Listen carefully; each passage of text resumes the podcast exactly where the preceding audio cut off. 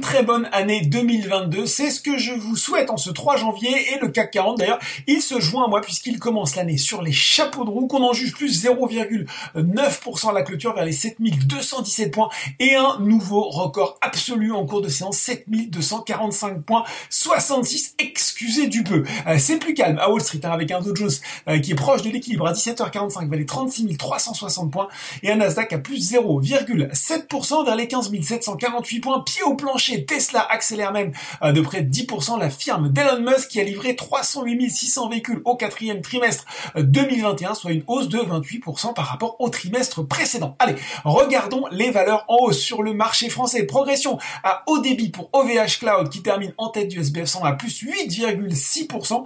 Le titre qui a fait euh, son entrée hein, sur l'indice le 20 décembre dernier gagne désormais 34% sur un mois.